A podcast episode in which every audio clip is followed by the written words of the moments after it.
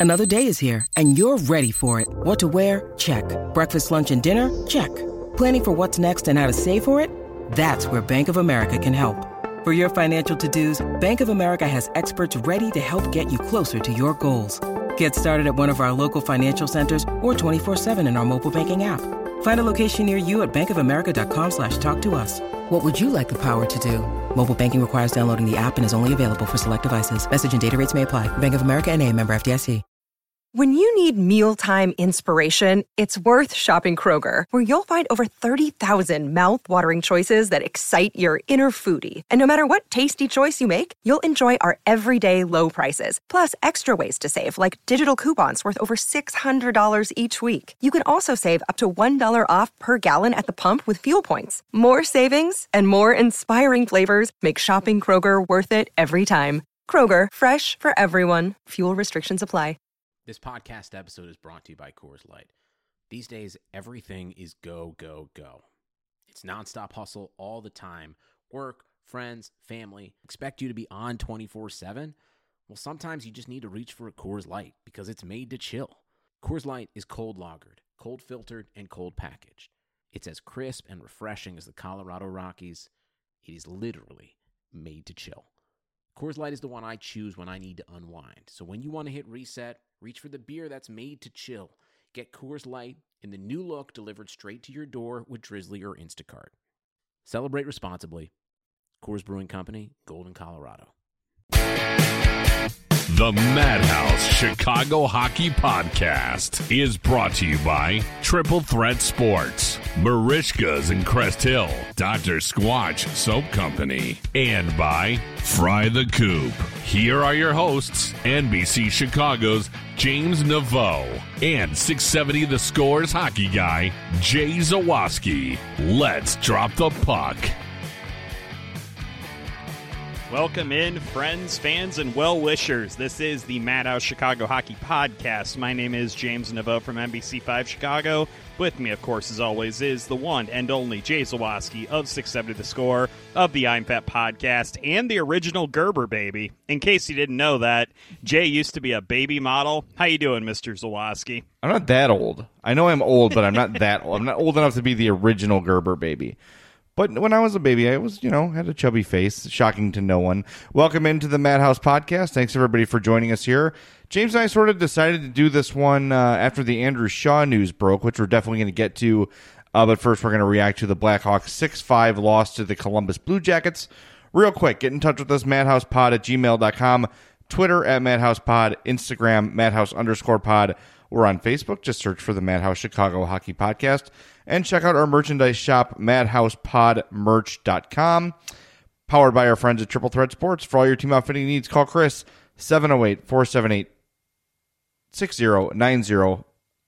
Triple Threat Sports. If you can wear it, they can make it. That's madhousepodmerch.com. And everything Madhouse Podcast lives at madhousepod.com, including my book, The Big 50, The Men and Moments That Made the Chicago Blackhawks. If you're looking for a signed copy, that's where you get it. madhousepod.com slash book. All right. It makes the perfect Valentine's Day present. It really does. I agree with you. Thank you, James. I've got about 20 left here in my office slash studio slash uh, shipping department.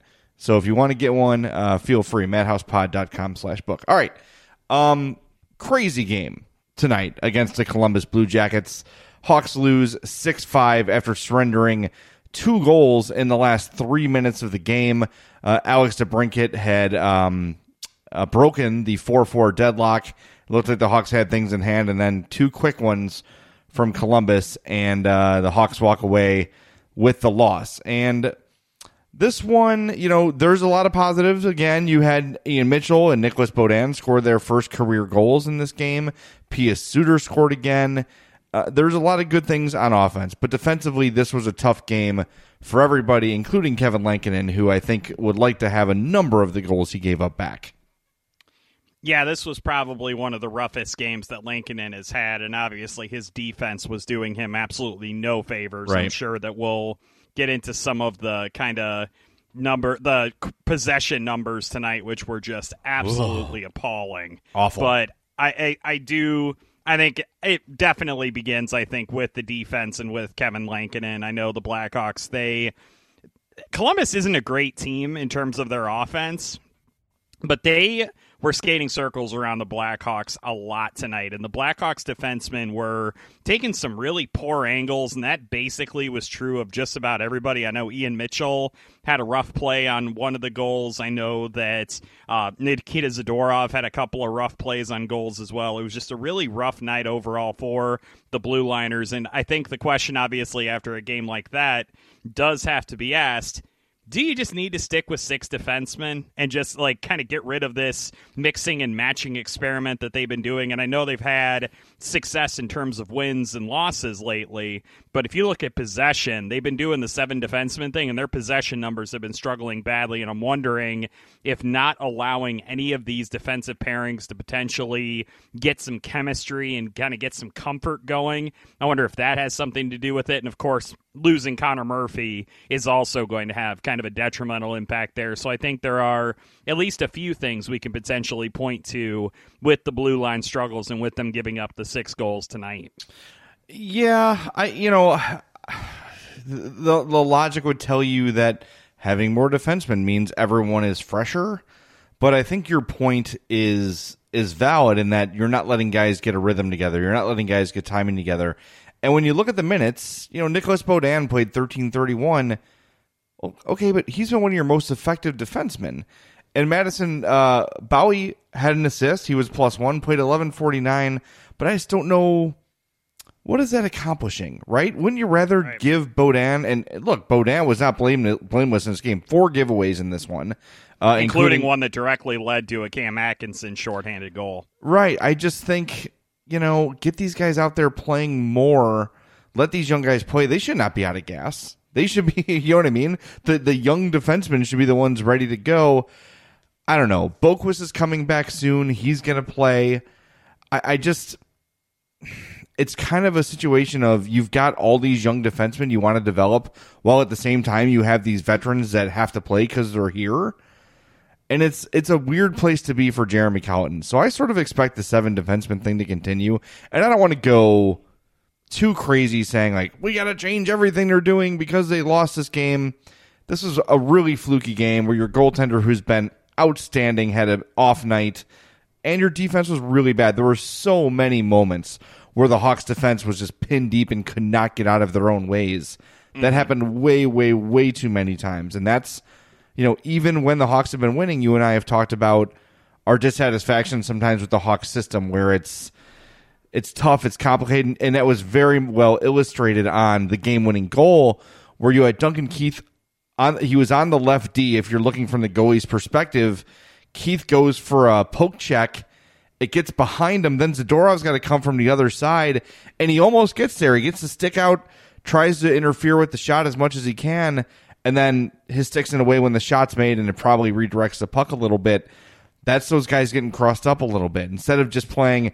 Keith's got the left, Zadorov has the right. I don't know. Things got things got kind of scrambly in those moments, and you see that a lot. And I think the complication of the defensive system, plus the fact that the Hawks don't have a lot of defensemen that are very fleet of foot. Even their young mm-hmm. defensemen are not super fast. No. So no. I, I think even like I said, even in the games they've won, you've seen shifts where it's you know ninety seconds, you know two minutes of them pinned in their own zone, just just fighting for their lives. More often than not, Kevin Lankinen has been able to bail them out from that. Tonight, that that wasn't the case, and and you're looking at a six five loss because of it. And most of the successes the Blackhawks had tonight were not of that kind of park in the offensive zone and get to work variety, right? A lot of the successes they had were in transition. And I start to wonder if maybe in the third period they were going for a few too many home run plays. They had kind of seen what had happened with Beaudin and Ian Mitchell on their first career goals in the second period, where they were way into the offensive zone when they scored. I mean, Beaudin was practically, you know, standing in the goal crease when he scored, and same thing with Ian Mitchell. They were both right up there next to the net. And I'm, I wonder, obviously, you know, these kids are young. They're still learning the NHL game. I do wonder if maybe there was an element of perhaps over aggressiveness that kind of crept into their games as that went on. I mean, they kind of, this game felt like a track meet, and then ultimately you look at the Corsi numbers, and the Blackhawks were uh, out Corsi 67% to 33. That is That's awful a for a huge full number. game. Like, Yeah. I cannot get over how bad that is. And then this does dovetail into another criticism that I had of the structure and the system, especially in that third period. This time on the offensive side of things, the extra forward on the ice for the final sequence for the Blackhawks, they had Suter, DeBrincat, and Kane out there, which that line tonight, we will get to positives, I promise. Mm-hmm. That line was insane tonight. You know who the fourth forward was on the ice for that? It was Carl Soderberg who had four shot attempts for and 19 against tonight. He was one of your worst possession forwards, and yet for some reason, at the end of the game, he was out there instead of a guy like a Philipp Kurashev, a Dylan Strome, some somebody like that could have easily been on the ice for that sequence, and instead they had Soderberg, and it basically was just a completely wasted possession and just indicative, I think, of some of the breakdowns, both structurally and strategically, I think, for the Blackhawks in this game, and especially in that third period. Well, if you're looking for a justification for Soderberg, and I'm not saying this is this is it, but if you're looking for a reason, he won 75 percent of his faceoffs. He was at nine wins, three losses at the faceoff dot, and we know how much Jeremy Colliton values those faceoffs. We see him start overtime all the time with David Kampf, and if they win the draw, right? Pat- Patrick Kane stays on and Kampf leaves. If they lose the draw, Kampf stays on and Kane leaves. That, well, a- then why wasn't David Kampf on the ice? He had a fantastic game I tonight. agree. His his play on that goal by I think it was the Mitchell goal was insane. He drove to the ice, took two Blue Jackets with him, and then Seth Jones had to cheat over to try to get to him because he had beaten both those guys, leaving Ian Mitchell, of course, wide open in front of the net. I would have liked to have seen Kampf out on the ice for that, perhaps.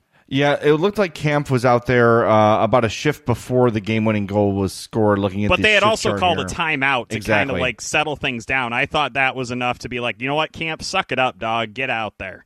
Yeah, I know, and it's you know it's it's a frustrating loss because of the way it went down, and it felt like every time Columbus started to come back, the Hawks would have that answer, and then two breakdowns late were just uh, it was just too much to overcome. So uh, definitely a frustrating night, definitely. Uh, but look again. They're competitive. They're in the game. They're moment. They're you know they're minutes away from winning the game. They're three minutes away from getting another win. Uh, and you know, had things gone another way, we'd all be feeling a lot better about this whole thing. But Yeah. looking deep into those numbers defensively, it was bad. You we keep talking about Mattias Janmark, right? And how wow he looks good, and the eye test really serves him well. His Corsi percentage was seven. It's the like I don't I don't recall the last time I saw a guy have two Corsi attempts for and 24 against. I don't remember the last time that has happened.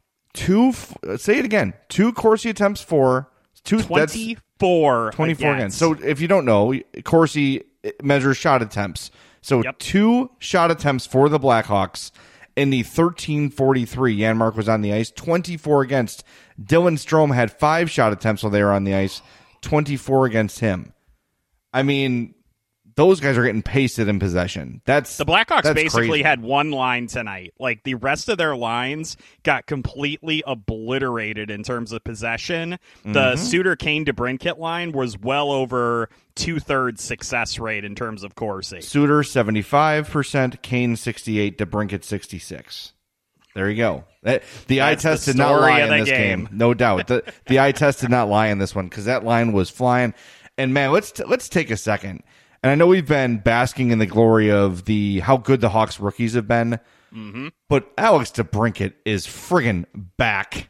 I mean, any concerns we had about Alex DeBrincat last season, you can throw them out the window. And you saw on that uh, Kane goal, DeBrincat, of all people, little Alex DeBrincat wins a board battle and gets the pack, pass out to Patrick Kane, who scores on the power play. Alex DeBrincat is doing everything.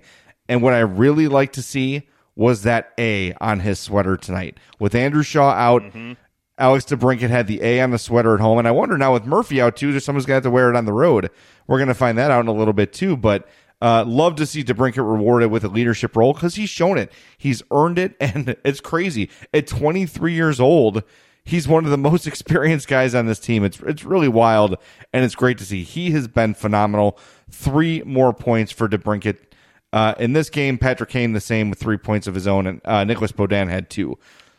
Uh, Calvin DeHaan, I think, will probably get the A, is what I would guess when Logical. they start the six game road trip. Um, I did, I messaged you after that play happened with DeBrincat.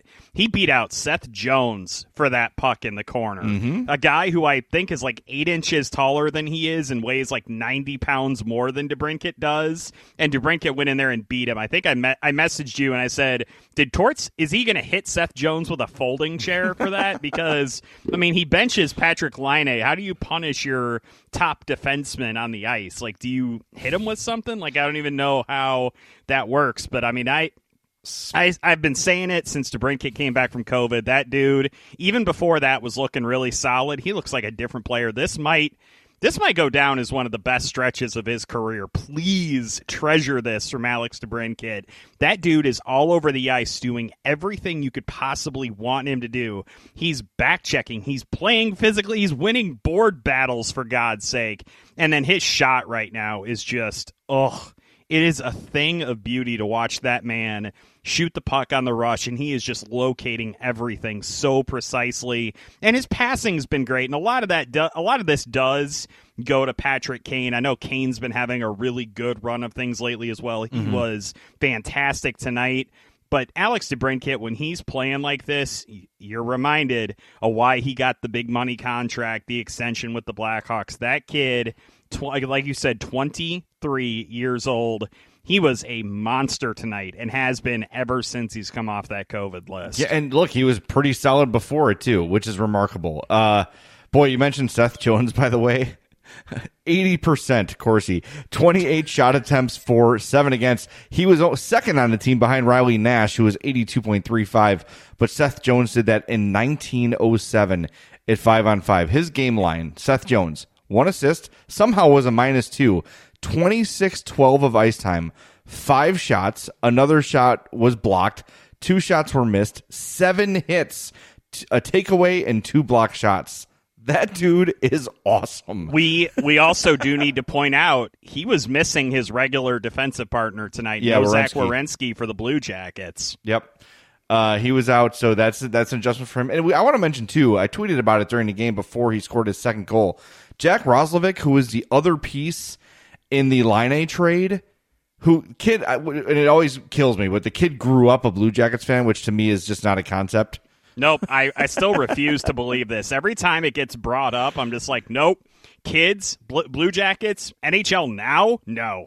I know it's wild, but he grew up a Blue Jackets fan and has been really, really good uh, since he joined Columbus. That- That's got to be cool to just play for the team he grew up rooting for. His family's been season ticket holders since the inception of the Blue Jackets. Think about that. What a cool, cool thing for him to get traded uh, to the team he grew up cheering for. All right.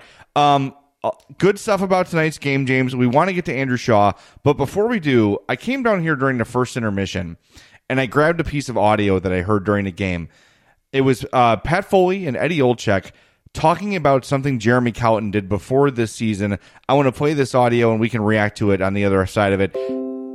This courtesy of our friends at NBC Sportsnet Chicago. We talked right at the start of this broadcast, all the new guys that the Blackhawks have put in their lineup this year. One thing that Jeremy Colliton did before anybody even showed up to camp, you know, guys like Kurashev or Suter, guys that had never been over to North America, or a guy like Ian Mitchell, there are no off days, I don't think, in the NHL anymore. And uh, so Colliton spent a lot of time watching video from those guys playing in Europe or Ian Mitchell over at uh, DU and utilized that.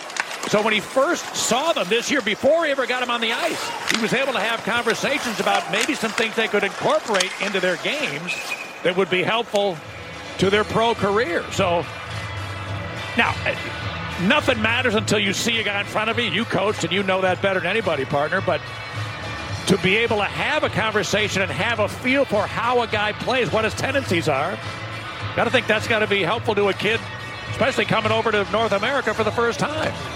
looking for any edge possible, any familiarity. Look, and when Coach Colliton would grab a guy and say something and mention, you know, that, hey, I saw you do this on this game or whatever. All of a sudden, it's going to get your players' attention. You're going to feel, you know, if you're 5'11, you're going to go to 6'11 pretty quick if your coach is sitting there, you know, talking about and, and you're taking a hand pass here you know, taking an interest in the player, the new player. Um, and, and I think that that's probably the one thing I think Coach Colliton probably would have the biggest impact on a young player like that, regardless of where they played, is that, you know, you're, you're trying to develop a relationship with the player.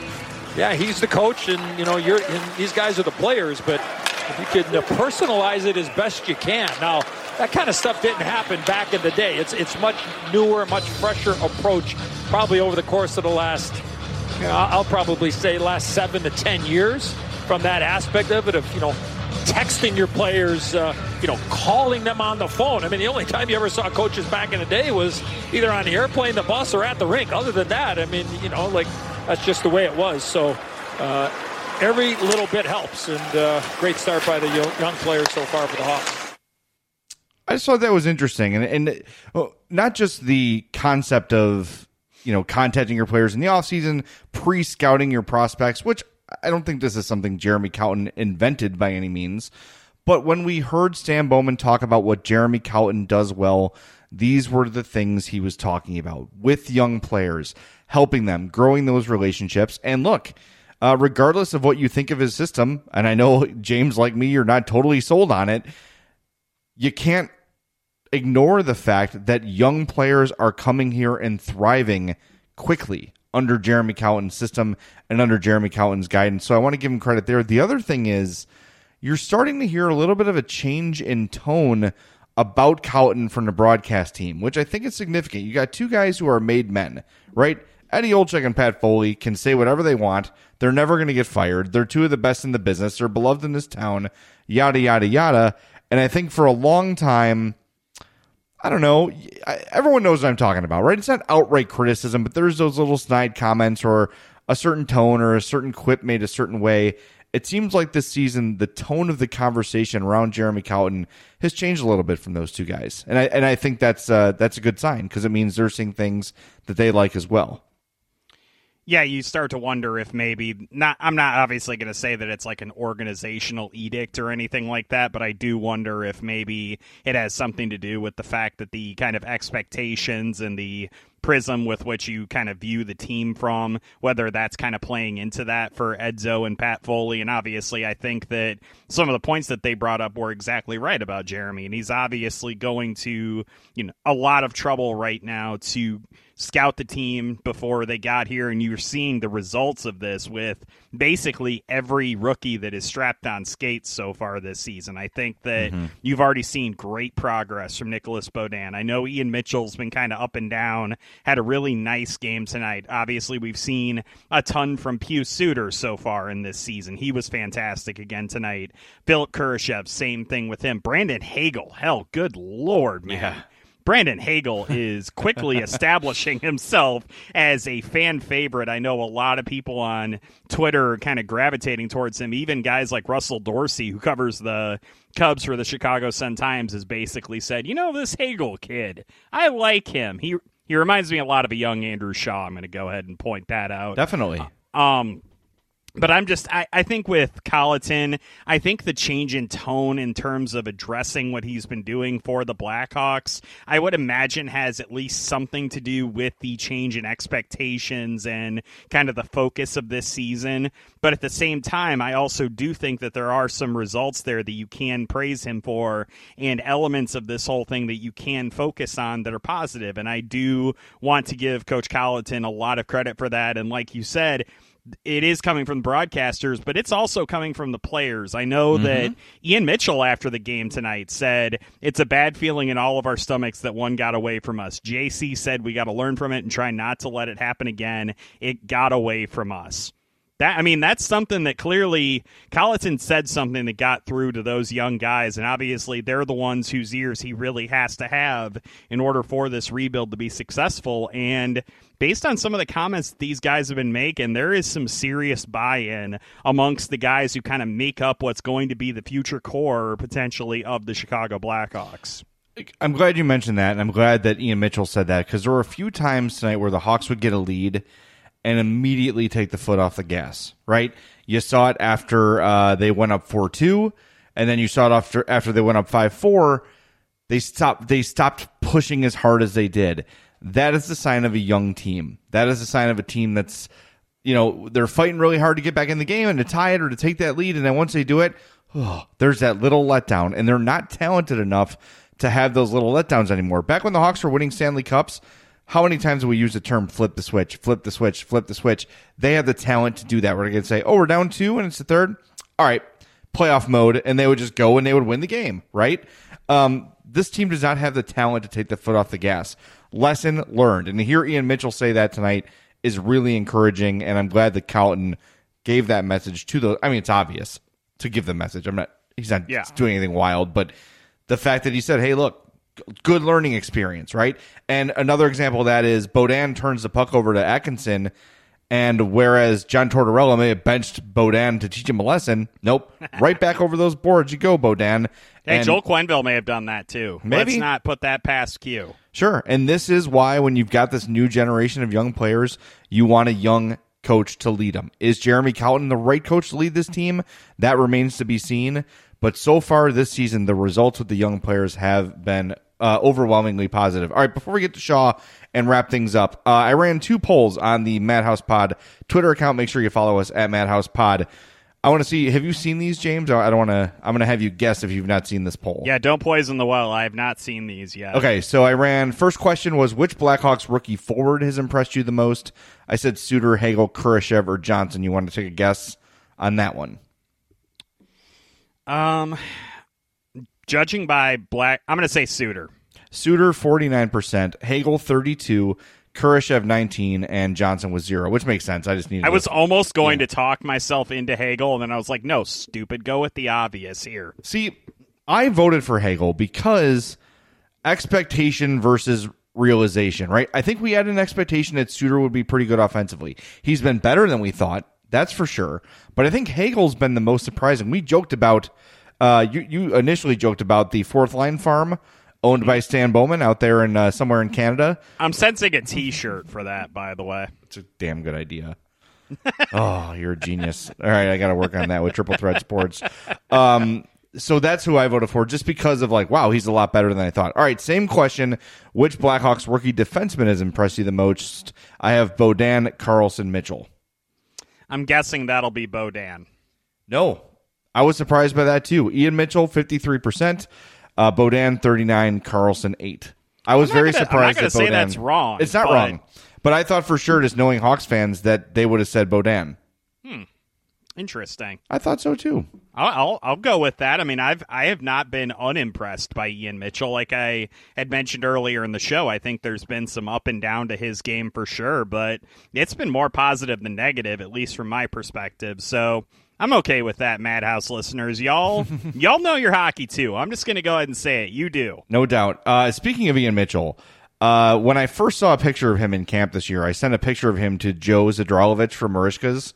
I'm like, this kid could be your son or your brother. He looks like a Zadralovich. He's like, I don't see it. I'm like, you're crazy. They have like the same coloring, the same hair color. They've got a similar smile. Anyway, you want to smile? Go to Merichka's yourself. Merichka's in Crest Hill, 604 Theater Street. They're family owned and operated since 1933. They are open for dine in. So if you're comfortable doing that, uh, or if you're on the fence and you've been thinking about it, pr- I promise you, if anyone's going to keep you safe at their restaurant, it's going to be our friends at Merichka's. They've been doing it right since 1933, and they're not going to change now. Go support these local businesses. Try the poor boy. Try the steaks, the chops, the seafood, the twice baked potato. Lent is coming. The Icelandic cod is can't miss but everything on the menu is fantastic. Again, Merichka's, 604 Theater Street. They're family owned and operated since 1933. Close only on Christmas, Easter, the 4th of July, and Thanksgiving. So you've got some time to get out to Crest Hill and visit Merichka's. All right, James, before we wrap up uh, this abbreviated post game podcast, we've got to mention it. Uh, we already said Connor Murphy's out for the 10 to 14 days with a hip injury, uh, but much, much more concerning is Andrew Shaw once again placed on the concussion protocol. And uh, just judging by the tenor of the conversation today, it does not sound good. Jeremy Colliton just sort of said it's terrible. There's really not much more to say about it. And uh, boy, it feels like we had just been singing the praises of Andrew Shaw and how much he's meant to the power play and to the team and to everything. And to see him battle back from what happened to him last season, have the success he was having, and then just have it derailed again. It's heartbreaking, man. And I, you know, I don't want to speculate. I don't want to give Andrew Shaw life advice because it's not my business. Um, but you've got to wonder if he takes a look at his family and his kids and says, I'm not doing this again. I can't go through this again. I got to think about the next 30, 40 years of my life. And uh, if that if that becomes the case where Andrew Shaw decides to hang up the skates, who could blame him? No, I, I don't think anybody can, and I obviously am not going to blame him if he wants to come back and play. I mean, that's Sure. obviously that is totally his decision and should be. And I think what I'll try to focus on right now, just because the obviously the alternative is just kind of wallowing in like you know sadness, I guess you would say, just over something like this happening to a guy like Andrew Shaw. I'm going to focus on the fact that it's such a bummer that his positive presence on this team, which cannot be overstated from the first 14 or so games of this season. He has clearly had an impact on the fourth line farm, so to speak. He's been the one really tilling the crops in that field, I would think. And he's done such a good job of kind of, you know, showing a good example for those young guys. You see the energy that guys like Brandon Hagel and David Kampf play the game with. And I think that having a guy like Andrew Shaw around to kind of learn from and to watch lead by example, I think has been really important.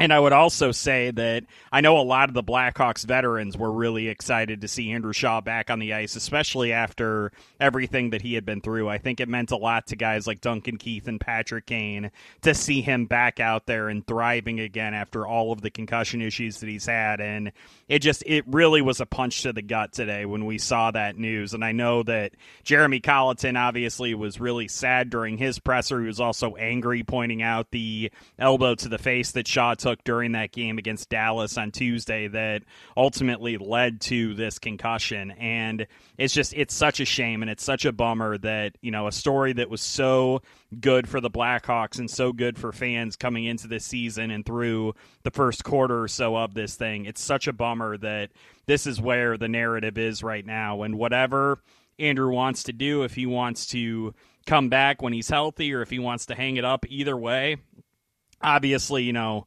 I, I wish him the best of luck in making that decision, and I really hope that his recovery is a quick one because it really is a shame that this happened.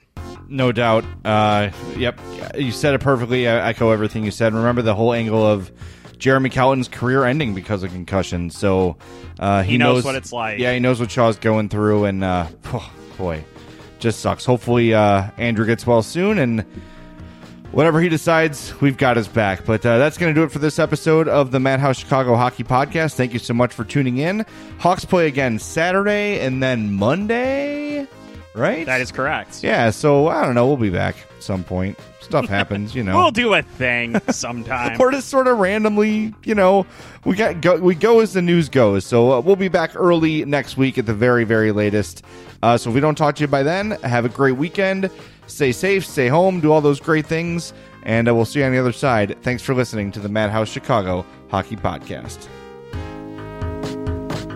The Madhouse Chicago Hockey Podcast was brought to you by Triple Threat Sports, Merichka's in Crest Hill, Dr. Squatch, and by Fry the Coop. London Stock Exchange Group is here to be your essential global markets infrastructure and data partner, where open isn't just a platform, but a philosophy, giving you the freedom to make your mark in the world. LSEG, open makes more possible.